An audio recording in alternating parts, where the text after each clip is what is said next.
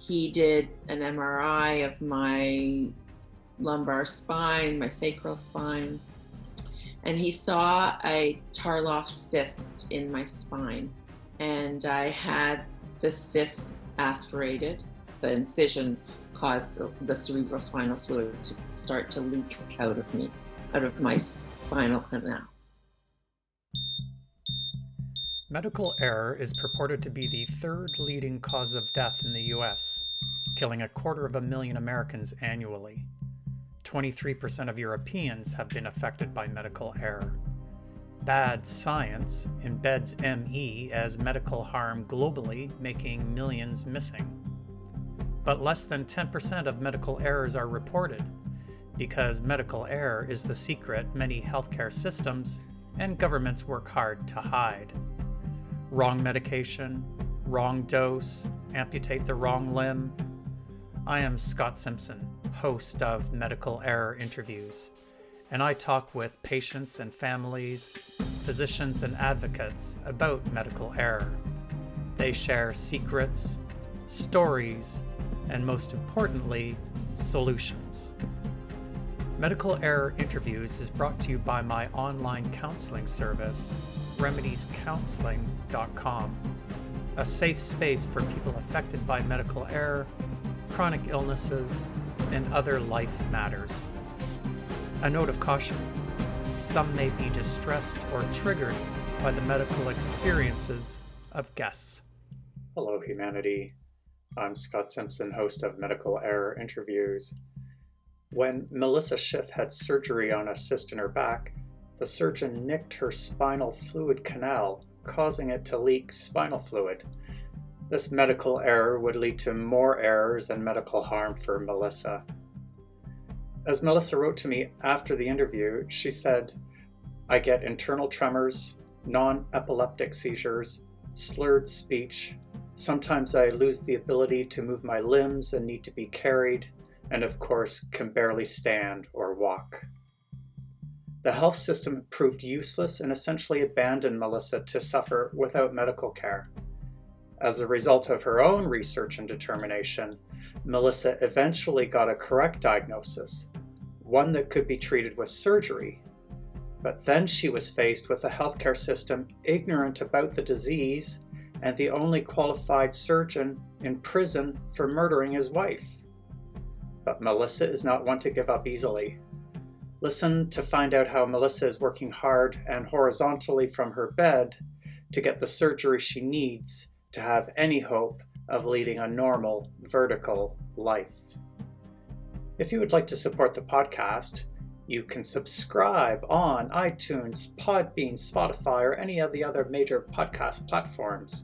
You can also support the podcast by becoming a monthly patron.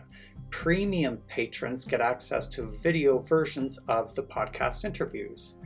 Just go to patreon.com/medical error interviews to become a monthly patron of the podcast. And if you need the support of an experienced counselor for dealing with medical error or living with complex chronic illness, medically marginalized diseases, you can book an online video counseling appointment with me through my website at RemediesCounseling.com. Now, here's my interview with Melissa Schiff, and a word of warning as always that some folks may be triggered by Melissa's experiences with the healthcare system. Awesome. Thanks, Melissa. So where did you grow up and what was your childhood like? I grew up here in Toronto in the 1970s, and it was a different time. Kind of an idyllic childhood with summers in Muskoka and water skiing and swimming and dancing, very active young kid. Yeah, but my family definitely had a underlying theme of illness. So there was always that sort of in the background haunting us. Does that relate to your current health? It does, but it started with my brother getting type 1 diabetes when I was 3 and a half. My father had a severe, a rare form of arthritis called ankylosing spondylitis. Yeah, my mother was healthy until she got Guillain-Barré when I got ME. So that was a coincidence. I don't think it was so coincidental, but you never know. Okay. Yeah. So you had this great childhood in Toronto and up in the Muskokas, which is a great region, cottage region for people who don't know. And then where did your life take you? Well, I was pretty healthy. Although in retrospect, thinking of your, incredible interview with Jeff Wood, who had a symptom in childhood that I had as well. He had pain in his legs and feet, and I did too. But it was attributed to growing pains, right? I remember my mother constantly massaging my legs because they were always painful. So who knows, I could have had, or I could have right now, tethered cord. We don't know yet, so we'll see.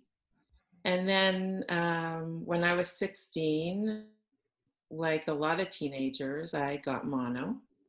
That started my health saga because I never recovered fully from that initial blow of the Epstein-Barr virus.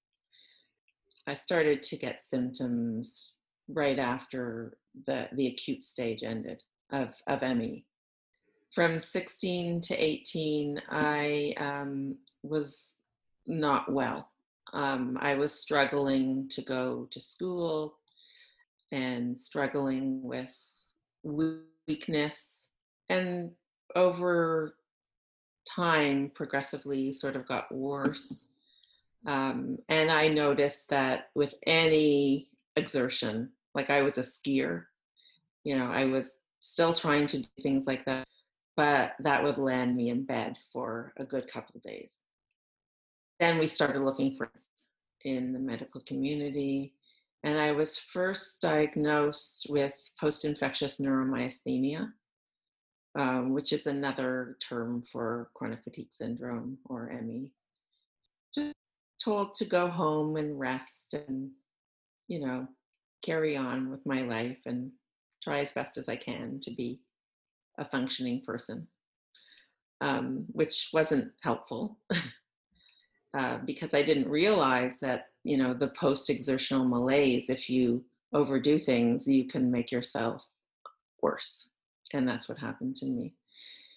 And then when I was 18, I was teaching sailing at a summer camp and I caught a virus and collapsed on the sailing dock. They had to carry me back to my bunk and my parents had to come get me. And then that was the nosedive into the ME saga that lasted a good 10 years. And I wound up in a wheelchair and really had to pace myself. The typical ME symptoms where I had to choose between what I was going to do. Was I going to attempt to go down and eat at the table for lunch, or was I going to attempt to take a shower? And just for the folks who are listening who don't know what ME stands for, it's for myalgic encephalomyelitis.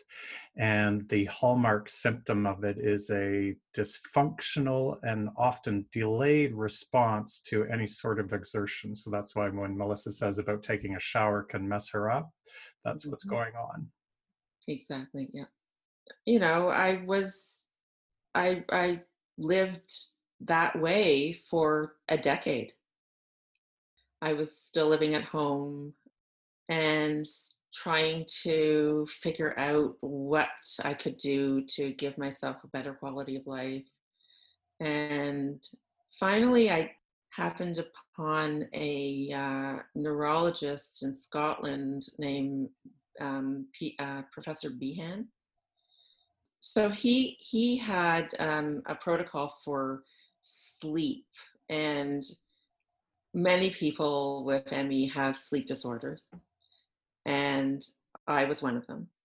I went for a sleep study at the Western Hospital here in Toronto, and they found that I was not getting restorative sleep. So, you know, if you're in bed, I mean, the paradox, right, is that you're in bed all the time, and people think, oh, this person must be well rested. All she does is lay in bed, and oh no, you're not well rested at all because you're not getting restorative sleep. So you actually wake up in worse shape than when you go to bed. So mornings were hellish. And he came up with a sleep protocol and medications that helped me dramatically. So once I started on that protocol, a matter of like, I would say 10 days, my life turned around. I woke up. I could function again. Mind you, you know, I had to take it slowly and rebuild my body and get to a place where I could take care of myself again, because before that I couldn't do that. So it took a bit of time, but I got back to about 90% functional. Wow, that's quite incredible. Yeah, and I was one of the lucky ones because, as we know, not everyone gets out of this and can resume any of their previous, you know, abilities. So I went away to art school, drove down to Boston. A friend of mine was repatriating to the States. She's an artist, and I have art in my family. My father's an artist, not a professional artist, but my aunt went to the School of Visual Arts in New York. My uncle was an artist, so I kind of always knew that's what I wanted to do. Never could fathom how to make a career out of it, but you know, I enrolled at the museum school in Boston and found the place where I belonged.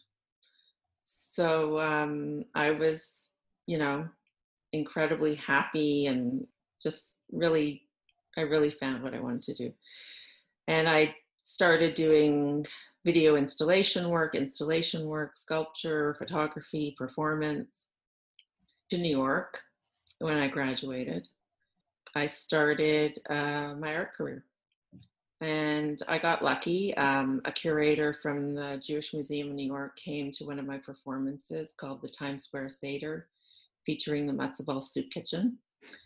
And they acquired one of my video sculptures from that piece, and that launched my career. So I got lucky. So that piece is in their permanent collection. And I went on to do some really exciting works after that. But I always knew I had to be careful, because I would get viruses that would never go away. And I would be sick for a long time. So, and I could never do cardiovascular activity. So I always had ME underlying. You know, it was there. It was just, you know, manageable. So I was able to function, but I learned how to live with it. But I wasn't bedridden anymore. Yeah, and it sounds like you're being quite productive. Your career is on an upward trajectory. Mm-hmm. And then I'm assuming. Yeah, something rather dramatic happened, actually. I was working on projects. We got a SHRC grant, Social Sciences and Humanities Research Council Canada. It's a federal grant for research in the arts. I got a grant in 2011 and was working on that. And then we moved to New York. My husband had a sabbatical. So we moved to New York in 2013. Oh, and I had a child as well.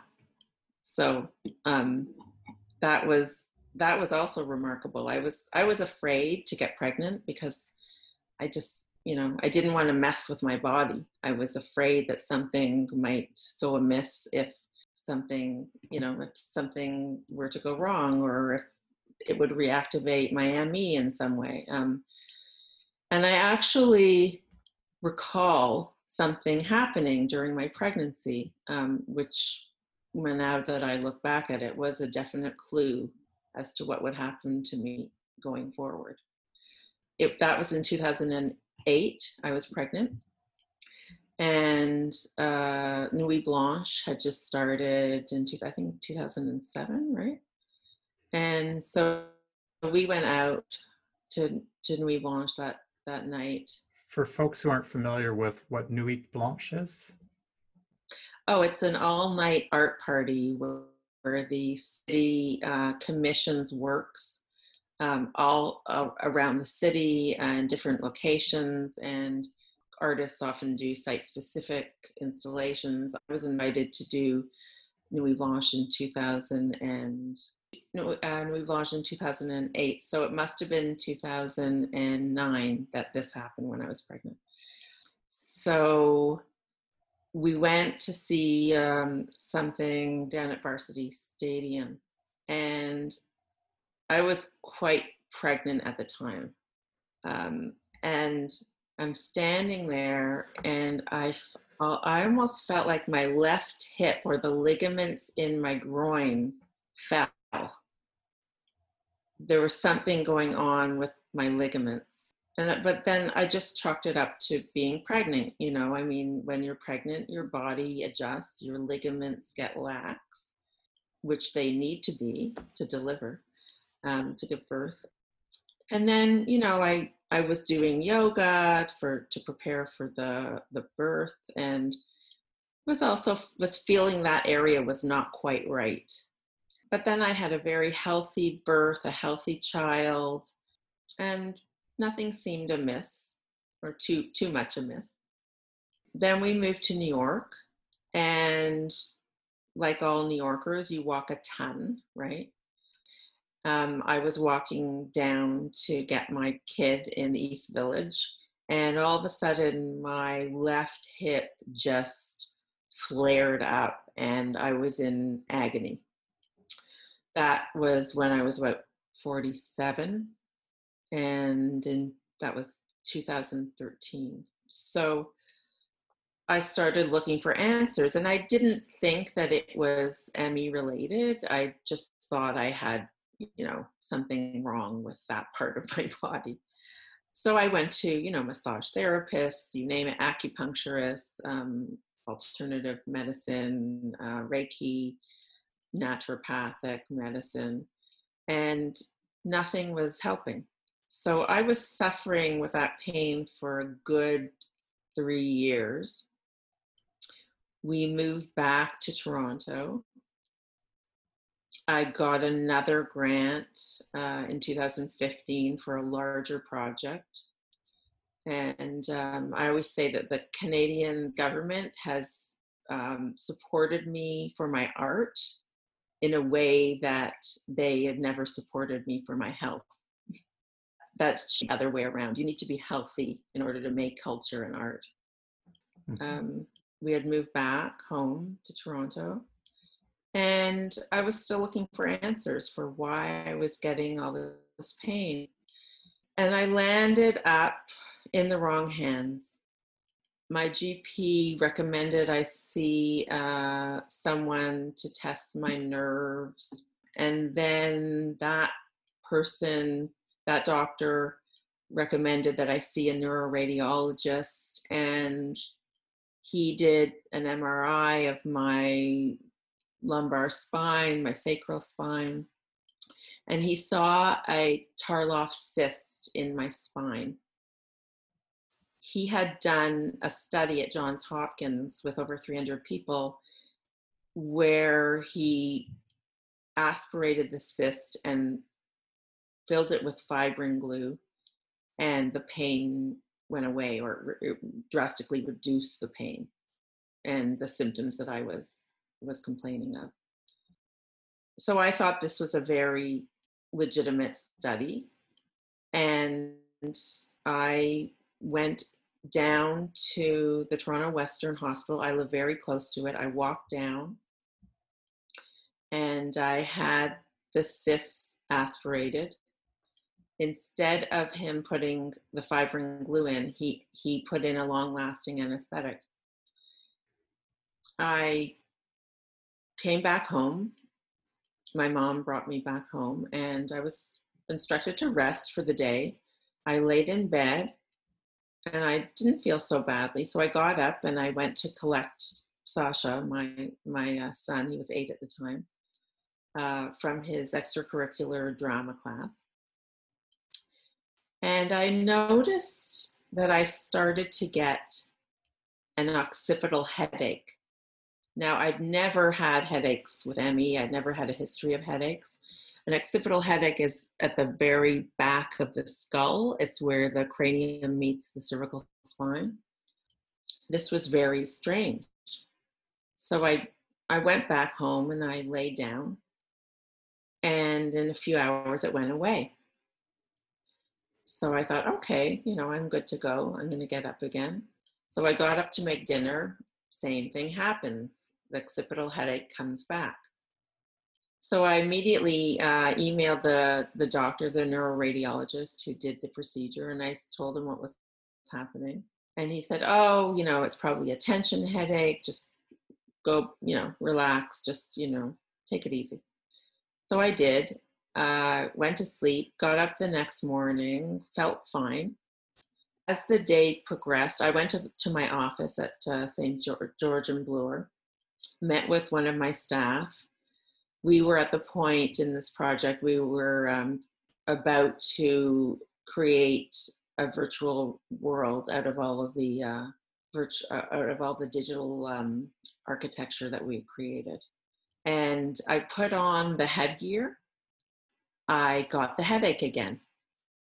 The headache came back. This time it was even worse. I felt like I was gonna vomit. I felt like I was gonna fall over. So I somehow managed to get home. I walked home and I felt like the world was warped. I had disequilibrium. I felt incredibly ill. So I went home, I emailed the doctor again, and he said I should go to the ER, but I didn't. I didn't because I had to get on a plane in 2 days to give an endowed lecture in New York. And I thought, okay, you know what, this will go away. So the next 2 days were similar. But the day I had to get on the plane, I felt a little better, like I wasn't getting the headache as soon. It was happening a little later in the day. But then on the flight, I literally felt like my brain was rattling around in my skull. So what was happening? I had a CSF leak. So a CSF leak is, yeah. Yeah, so CFS stands for cerebrospinal fluid. So that procedure had caused a cerebrospinal fluid leak. I had a leak in my dura, a hole in my dura. He did not realize that he had created, when he put that needle in me, there was communication between that cyst and the cerebrospinal fluid, and that the incision caused the cerebrospinal fluid to start to leak out of me, out of my spinal canal.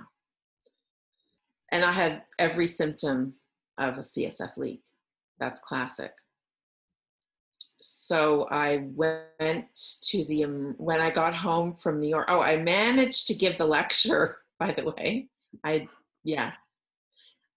managed to give the lecture. And then I think what happened is my dura actually healed on that 5th day. It usually takes about 5 days for something like that to heal in the body. So I think that's what happened. So I was able to give the lecture and I was able to get myself back on a plane home. But the next morning I woke up and my head felt like it was exploding. So something was not right. And that's when I went into the emergency room. And that's when they said, you have a CSF leak. But in retrospect, I believe that was the first misdiagnosis, because I had the opposite headache then. I had this huge pressure headache. I believe what happened is I had healed. Then I went into rebound high pressure, which can happen. Because then there's an overproduction. The body overproduces because it's leaking. So it ramps up production, and you get too much cerebrospinal fluid in your body and in your brain. And cerebrospinal fluid is what protects and floats your brain, and it's a crucial part of the body. I had no idea. I had no knowledge of this part of the anatomy. I mean, why would you, right? Yeah, so maybe tell folks sort of the hallmark symptom of cerebrospinal fluid leaks. So the hallmark symptoms are that occipital headache, because there's not enough fluid to float your brain. Your brain is literally sinking. And the fact that I felt my brain rattling around on the plane, yeah, that makes sense, right? Because if there's nothing protecting or floating or, you know, brain up, then it's not gonna rattle around. I've also heard that typically that headaches come on as the day goes on because people are vertical. And so, as you said, you lie down and it sort of fades away. Yeah, because then, like, everything flows. There's no gravity pulling anything down. The cerebrospinal fluid can travel back to the brain. And so the longer I was standing up during the day, the more symptomatic I would get. So I had a, you know, classic case. What was more complicated was what happened to me when I got home, because the symptoms started to change.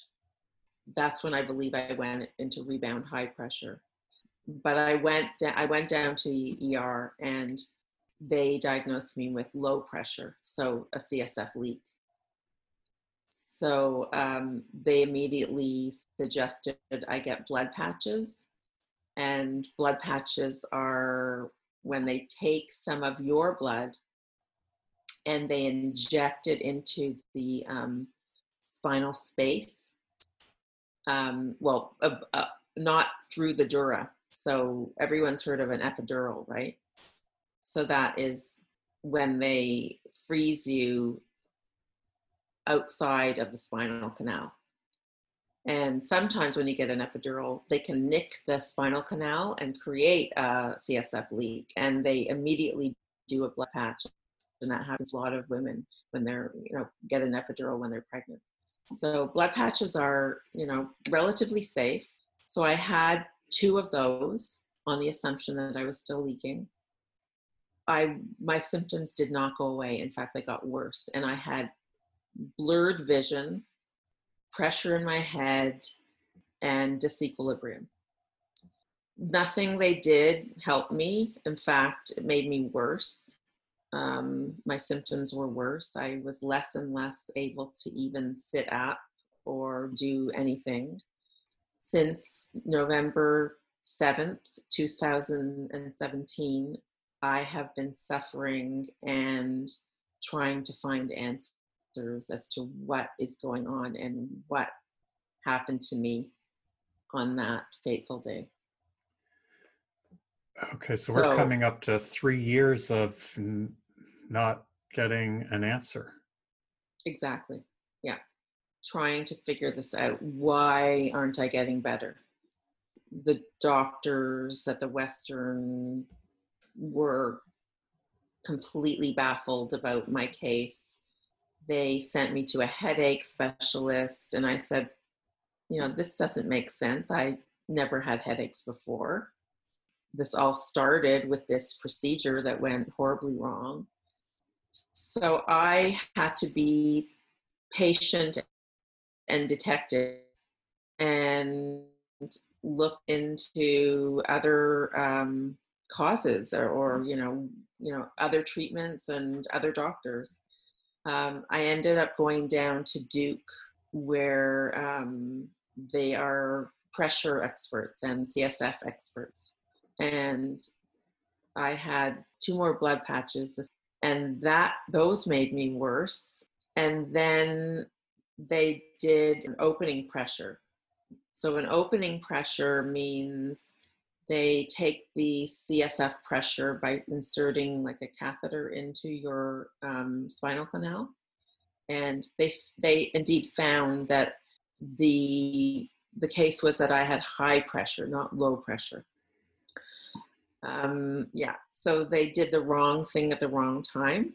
But I do have to back up one step, because the neurologist that I saw here in Toronto, there was also another clue. When I would sit up, my heart rate would go a little crazy. It would climb and climb to like the 120s. And so he sent me to get an EKG, but that showed nothing wrong. But that was actually very abnormal. I had POTS. Sorry, an EKG won't show POTS because it's not a diagnostic tool for POTS. Yeah, and you were just about to explain what the acronym POTS stands for. Sure, it's postural orthostatic. Orthostatic means standing.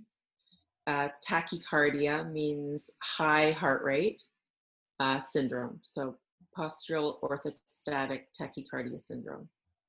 The definitive test to diagnose POTS is a tilt table test. I should have been sent for a tilt table test immediately. I was not. So again, a misdiagnosis. And this was still in 2017, so early enough before more damage had been done to me. It's really sad that I was not properly diagnosed at that time, because I might have had a better outcome. So I go down to Duke, I get all this work done on me. They put 3 more holes in my dura. They do high volume drains to see if that works, because a lot of people with high pressure benefit from draining of the cerebrospinal fluid. It didn't help me. It helped me for maybe an hour, and then all my symptoms returned. So that summer was one of trial and error with medication. Like diuretics, like Diamox, and nothing helped. So I was suffering, you know, every day with these horrible pressure headaches. So folks have an idea, how disabled were you at that point? I could not walk down a hall without like having to hold on to the walls, because the disequilibrium was so severe and the pressure in my head was so severe. The only activity that gave me any relief was swimming. That to me, I said, something is going on here that has to be, you know, explained somehow, because I actually did get some relief when I swam, when I was flat again and with no gravity. Then we went down the path of high pressure. So the neuroradiologist saw that I had something called venous stenosis in the right side of my brain. The blood drains out of your head in the transverse venous sinus, and mine had a severe narrowing. It was quite narrow. So the theory there was that is what's causing the high pressure in my head. But the people in Toronto were not about to do anything to, you know, to explore that avenue. So again, I went down to the States. There's a doctor there who put stents in, and I had a stent put in. The headache at that time was like a 25-pound weight at the back of my head. The stent did take that away, but it gave me more problems. And after that, I started to develop neck pain. This was very strange. Like, why was I all of a sudden getting this severe pain in the right side of my neck and these strange, you know, other pressure symptoms? And then I started to get ME symptoms. So I started to develop the weakness, the total body weakness, and I couldn't swim anymore. Then I started to get really scared, and my sleep started to get completely messed up. I was like, had fallen even farther off a cliff, if that could be imaginable. I was really having like a really, really hard time. I was, you know, at a loss with what to do. Sorry, so now your health is deteriorated even more. So now you're in severe ME?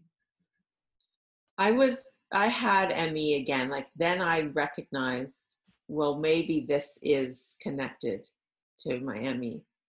I think I was in denial before that, because these all of these symptoms were so different than my symptoms in my early 20s, my late teens and early 20s. So I did not want to go there. I did not want to make the connection, but it was undeniable at this point. And I had also watched Jennifer Brea's documentary on Unrest, and I saw, you know, that I was becoming more and more like the people in the movie. So we went to the Mayo Clinic. They immediately wanted to do more lumbar punctures. And I said, no, you're not touching my spine again, okay?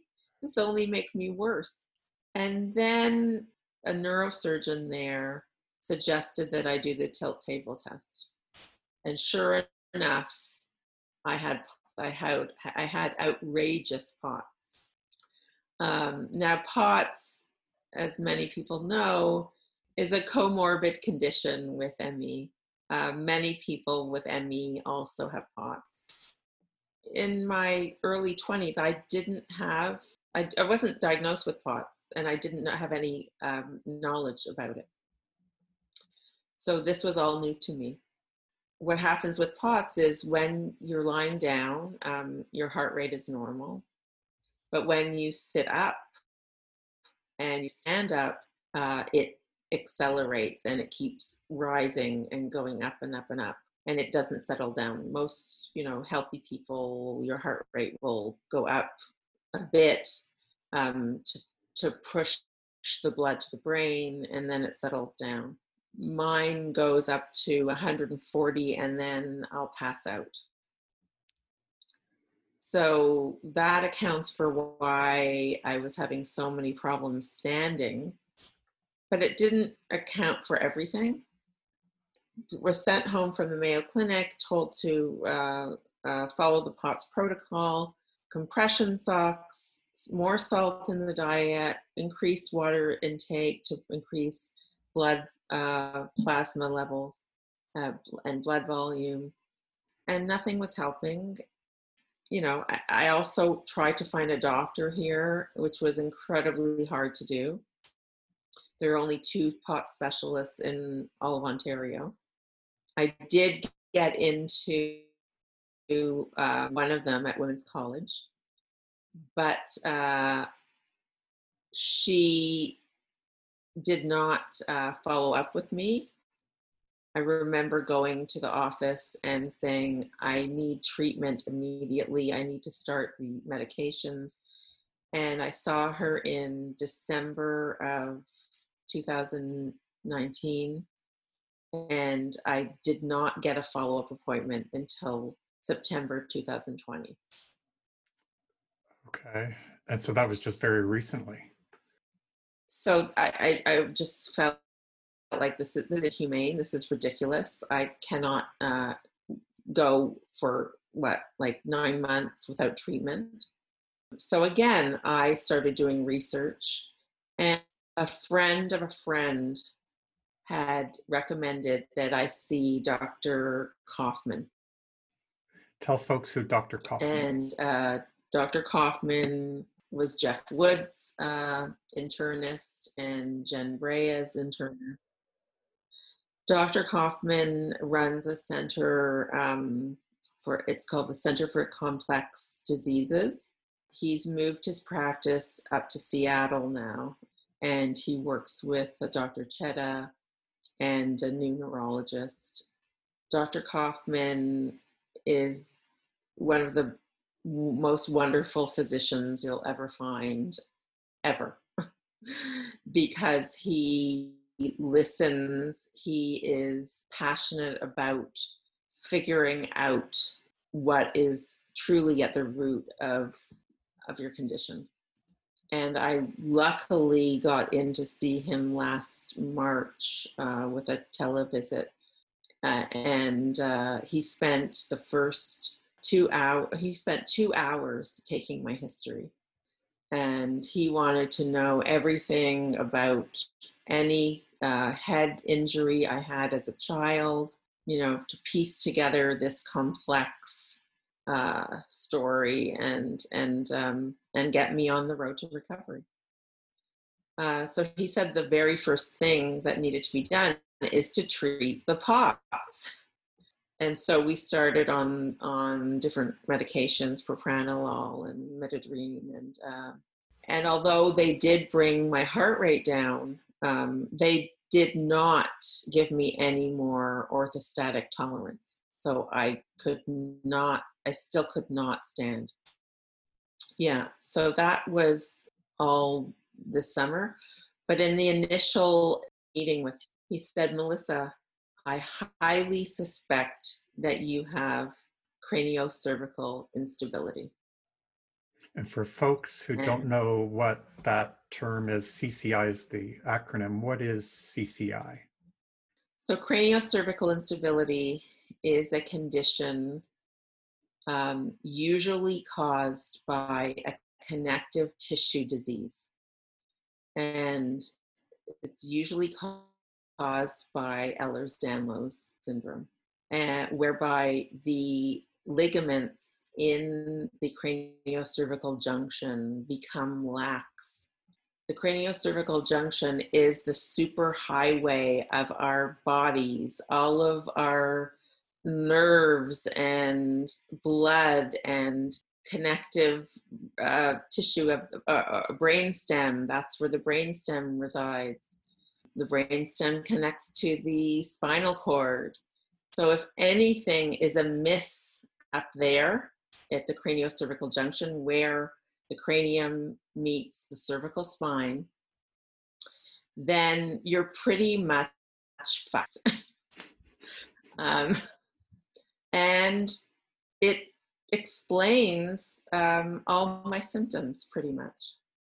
You can't stand up, you have blurred vision, you can have GI problems, you get POTS because POTS is caused from brainstem compression.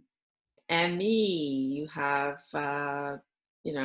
immune dysfunction because the brainstem is part of the immune system. So there's so much complexity in this area of the body. And if it's not working properly, then your autonomic nervous system is completely off. Your autonomic nervous system controls your heart, your sleep, your breathing. Bowel movements. Yeah. you know, this was surreal. Like, what was going on?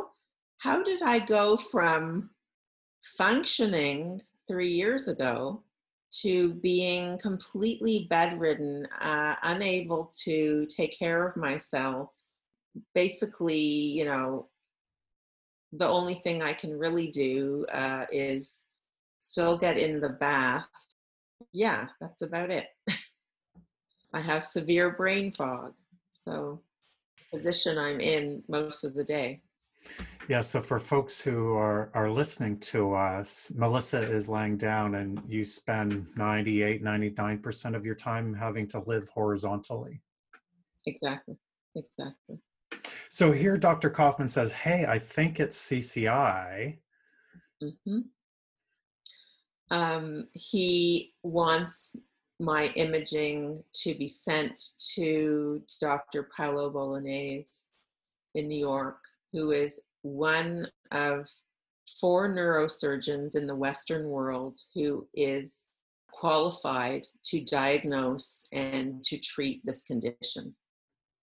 There is a lack of expertise in this area of medicine. And in Canada, there is a vacuum.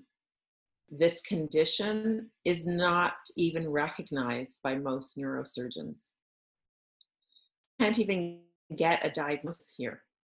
People are traveling to Barcelona to get a diagnosis.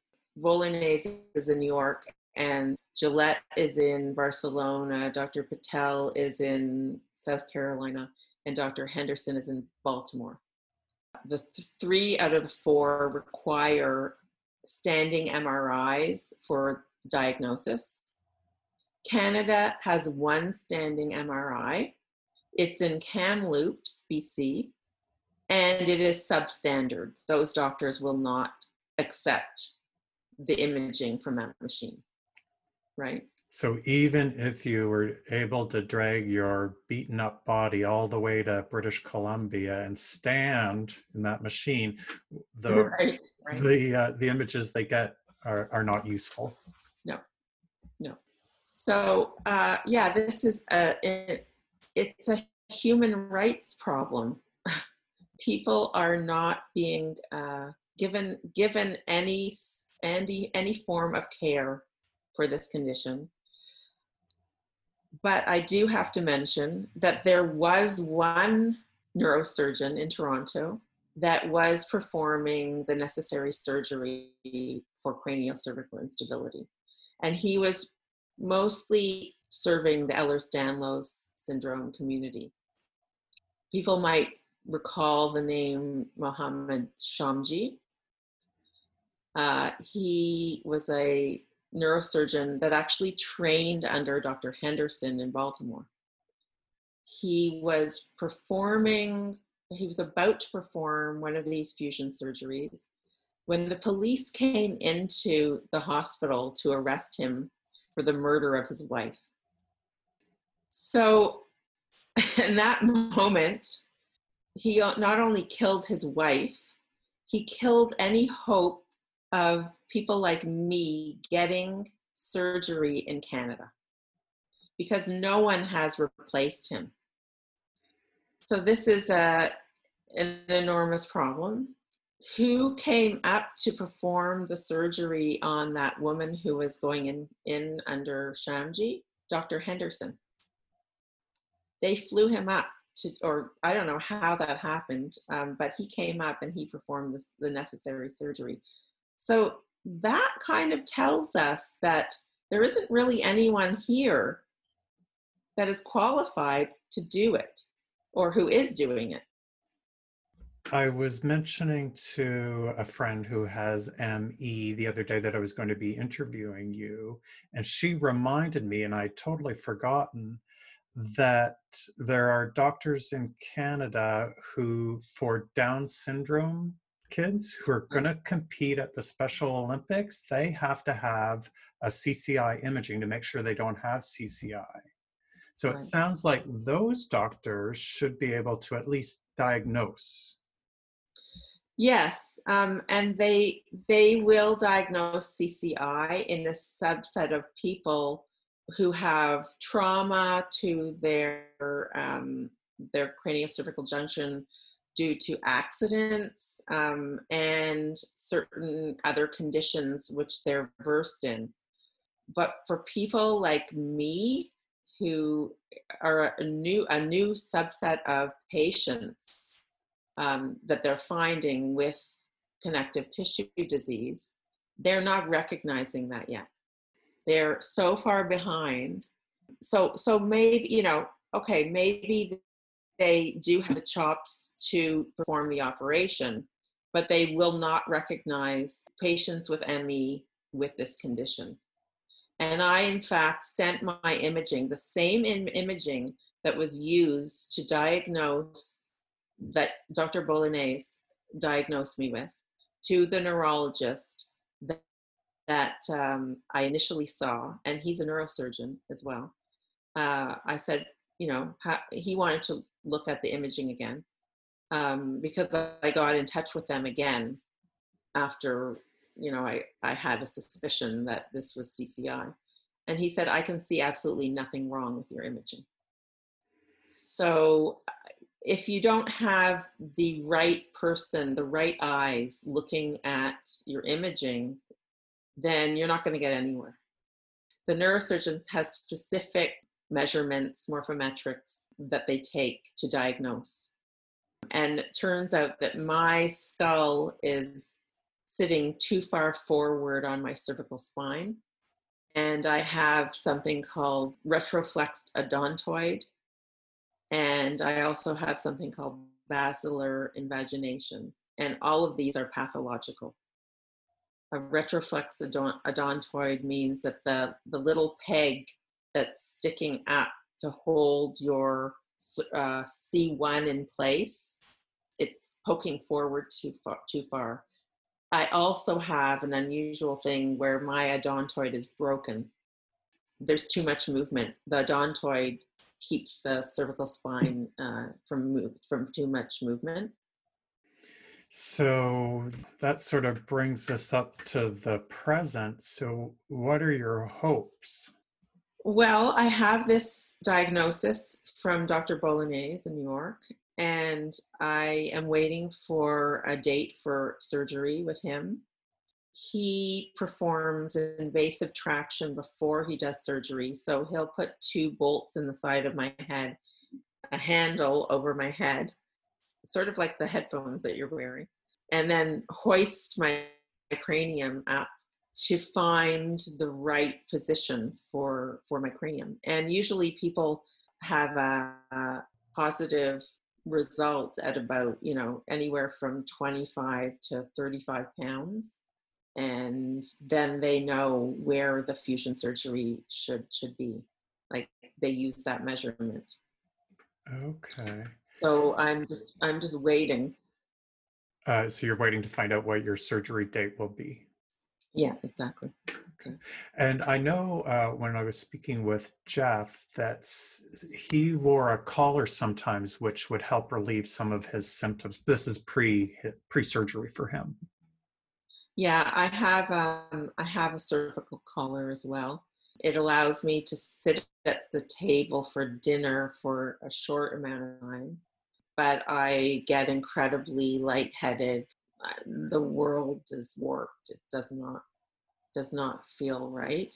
So in his case, I think he had like cranial sinking. So he had more of the vertical instability. Mine might be vertical, rotational, as well as horizontal, because they are finding that my skull is too far forward. So that's translational. So it might be a little more complicated in my case, and that might account for why the collar isn't working. But I remember, you know, at a certain point, the collar didn't work for him either, right? Yeah. I mean, he literally could not raise his head off his pillow at a certain point.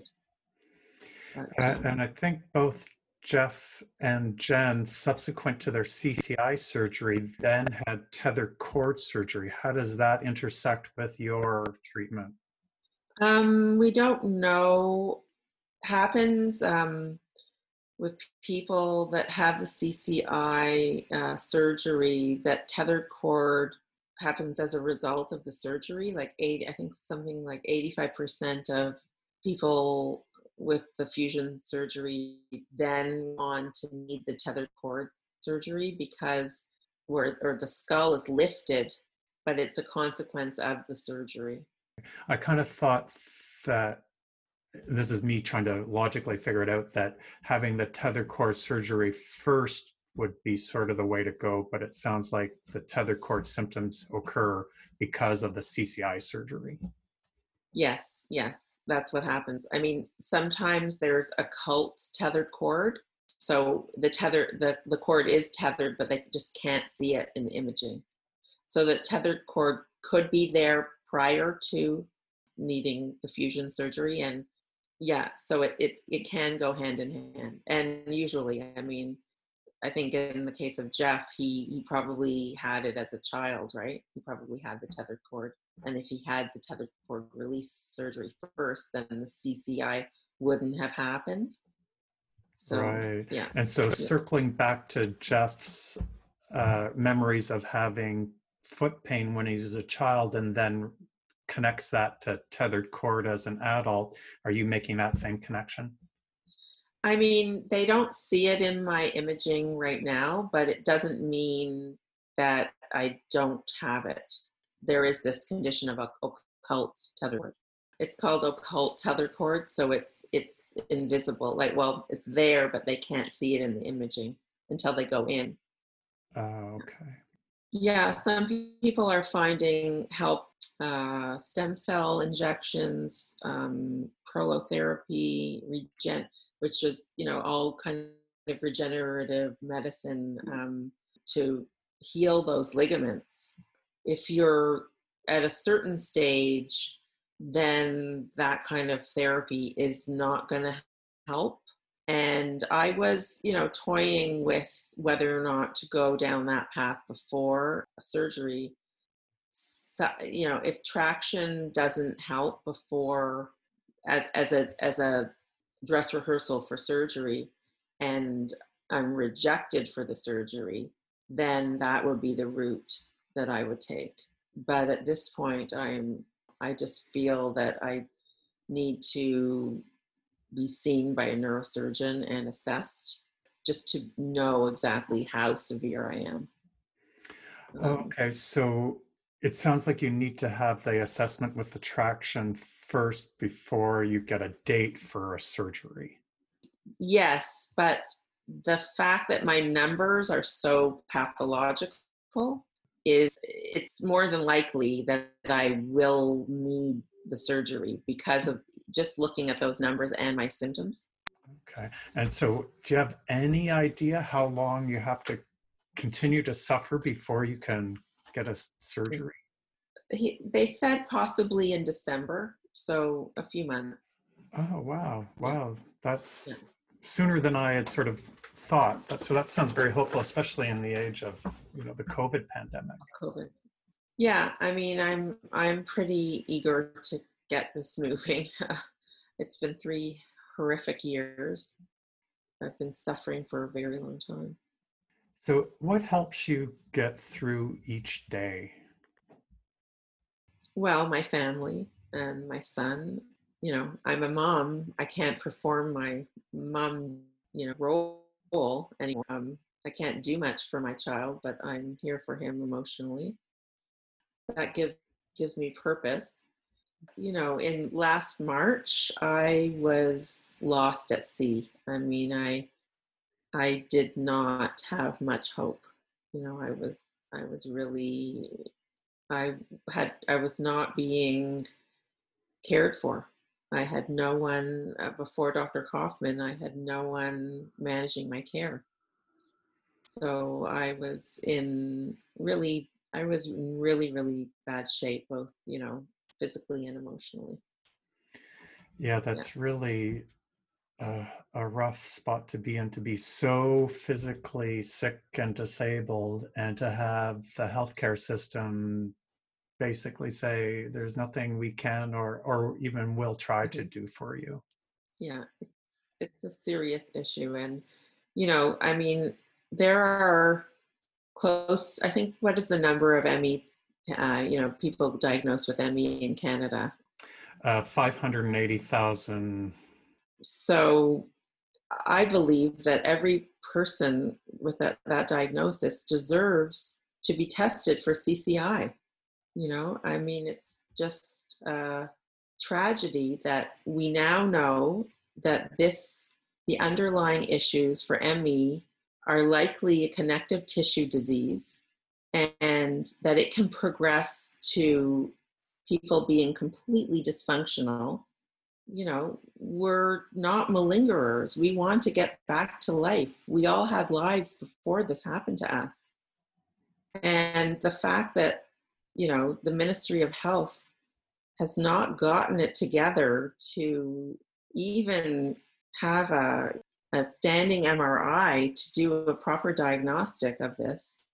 And the fact that you have to wait for a year to even get into an ME clinic assessed, it's just a travesty. You know, it's just horrific. I'm on Facebook pages where people are, what to do. I mean, I'm one of the fortunate people that can afford to go to the States and get care. You know, we have a two-tiered system here. We have one for, you know, the general public, and then a private system for people who can afford it to leave the country. And I would also divide our healthcare system another way too. One way, it is pretty good if you have something simple, like a broken arm. And I also, as somebody who's living with HIV, I can also tell you if you have HIV, it's a great system. But if you have ME or fibro or multiple chemical sensitivity or chronic Lyme, then you are medically marginalized. Yeah. I mean, I didn't get into the whole chapter of being diagnosed as having psychosomatic illness, right? You know, when I was 18, I was sent to a psychiatrist. That seems to be the default for many, many doctors when they don't know what's wrong with the patient. The patient's the problem. Yeah, yeah. So Melissa, you're going to tell me something about a study out of Sweden? Yeah, there was a study published on August 28th, 2020. It's the Bragi-Bertelsen study out of Sweden that has made the connection between hypermobility, ME, and craniocervical instability. And they studied 229 people with ME. 85%, I believe that's the number, were found to have problems with the craniocervical junction. So this is a really, really huge, you know, study that makes that link between these comorbid conditions. And hopefully doctors will now read that and take it seriously and start to look for that diagnosis. And at the end of the study, they said this could be an entire paradigm shift for diagnostics. Wow, yeah, that sounds like a really important study. So I'll include the link to that study as well in the show notes so people can find that and take it to their doctors too. Well, Melissa, thanks for sharing your journey. I will really be pulling for you for getting your surgery, and I hope it really makes a vast improvement in your life like it did for Jeff and Jen. Yeah, I mean, I'm on the other side. I'm still on the dark side. I haven't, you know, when you interviewed Jeff, he had come out of it and was cured. So there's still a lot of fear, you know, that I have, you know, whether or not this is going to be the cure for me the way it was for Jeff and Jen. So that's the unknown. So it's pretty scary. Absolutely. Thank you so much for inviting me onto your program and spreading the awareness of what's going on. Well, thanks for sharing. And if folks wanted to connect with you on social media, and if you're into that, I can include those links in the show notes. But for the folks who are listening, how would they connect with you? Oh, I'm on Facebook at Melissa Schiff. I kind of dropped off social media for the 3 years. I just wanted to get better for it. You know, I thought I was going to get better and then reemerge. I was alone and kept this to myself for 3 years, apart from my close, circle of friends. You know, now that I see that it's a larger problem beyond me, that people really need to connect the dots and see that a lot of people are suffering needlessly. Everyone should be aware of this. So. Well, a big thank you to Melissa Schiff for sharing her experiences in the medical care system.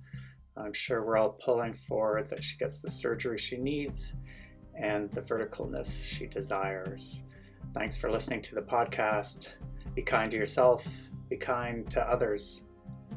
If you would like to support the podcast, you can subscribe on iTunes, Podbean, Spotify, or any of the other major podcast platforms. You can also support the podcast by becoming a monthly patron. Premium patrons get access to video versions of the podcast interviews. Just go to patreon.com/medical error interviews to become a monthly patron of the podcast. And if you need the support of an experienced counselor for dealing with medical error or living with complex chronic illness, medically marginalized diseases, you can book an online video counseling appointment with me through my website at RemediesCounseling.com.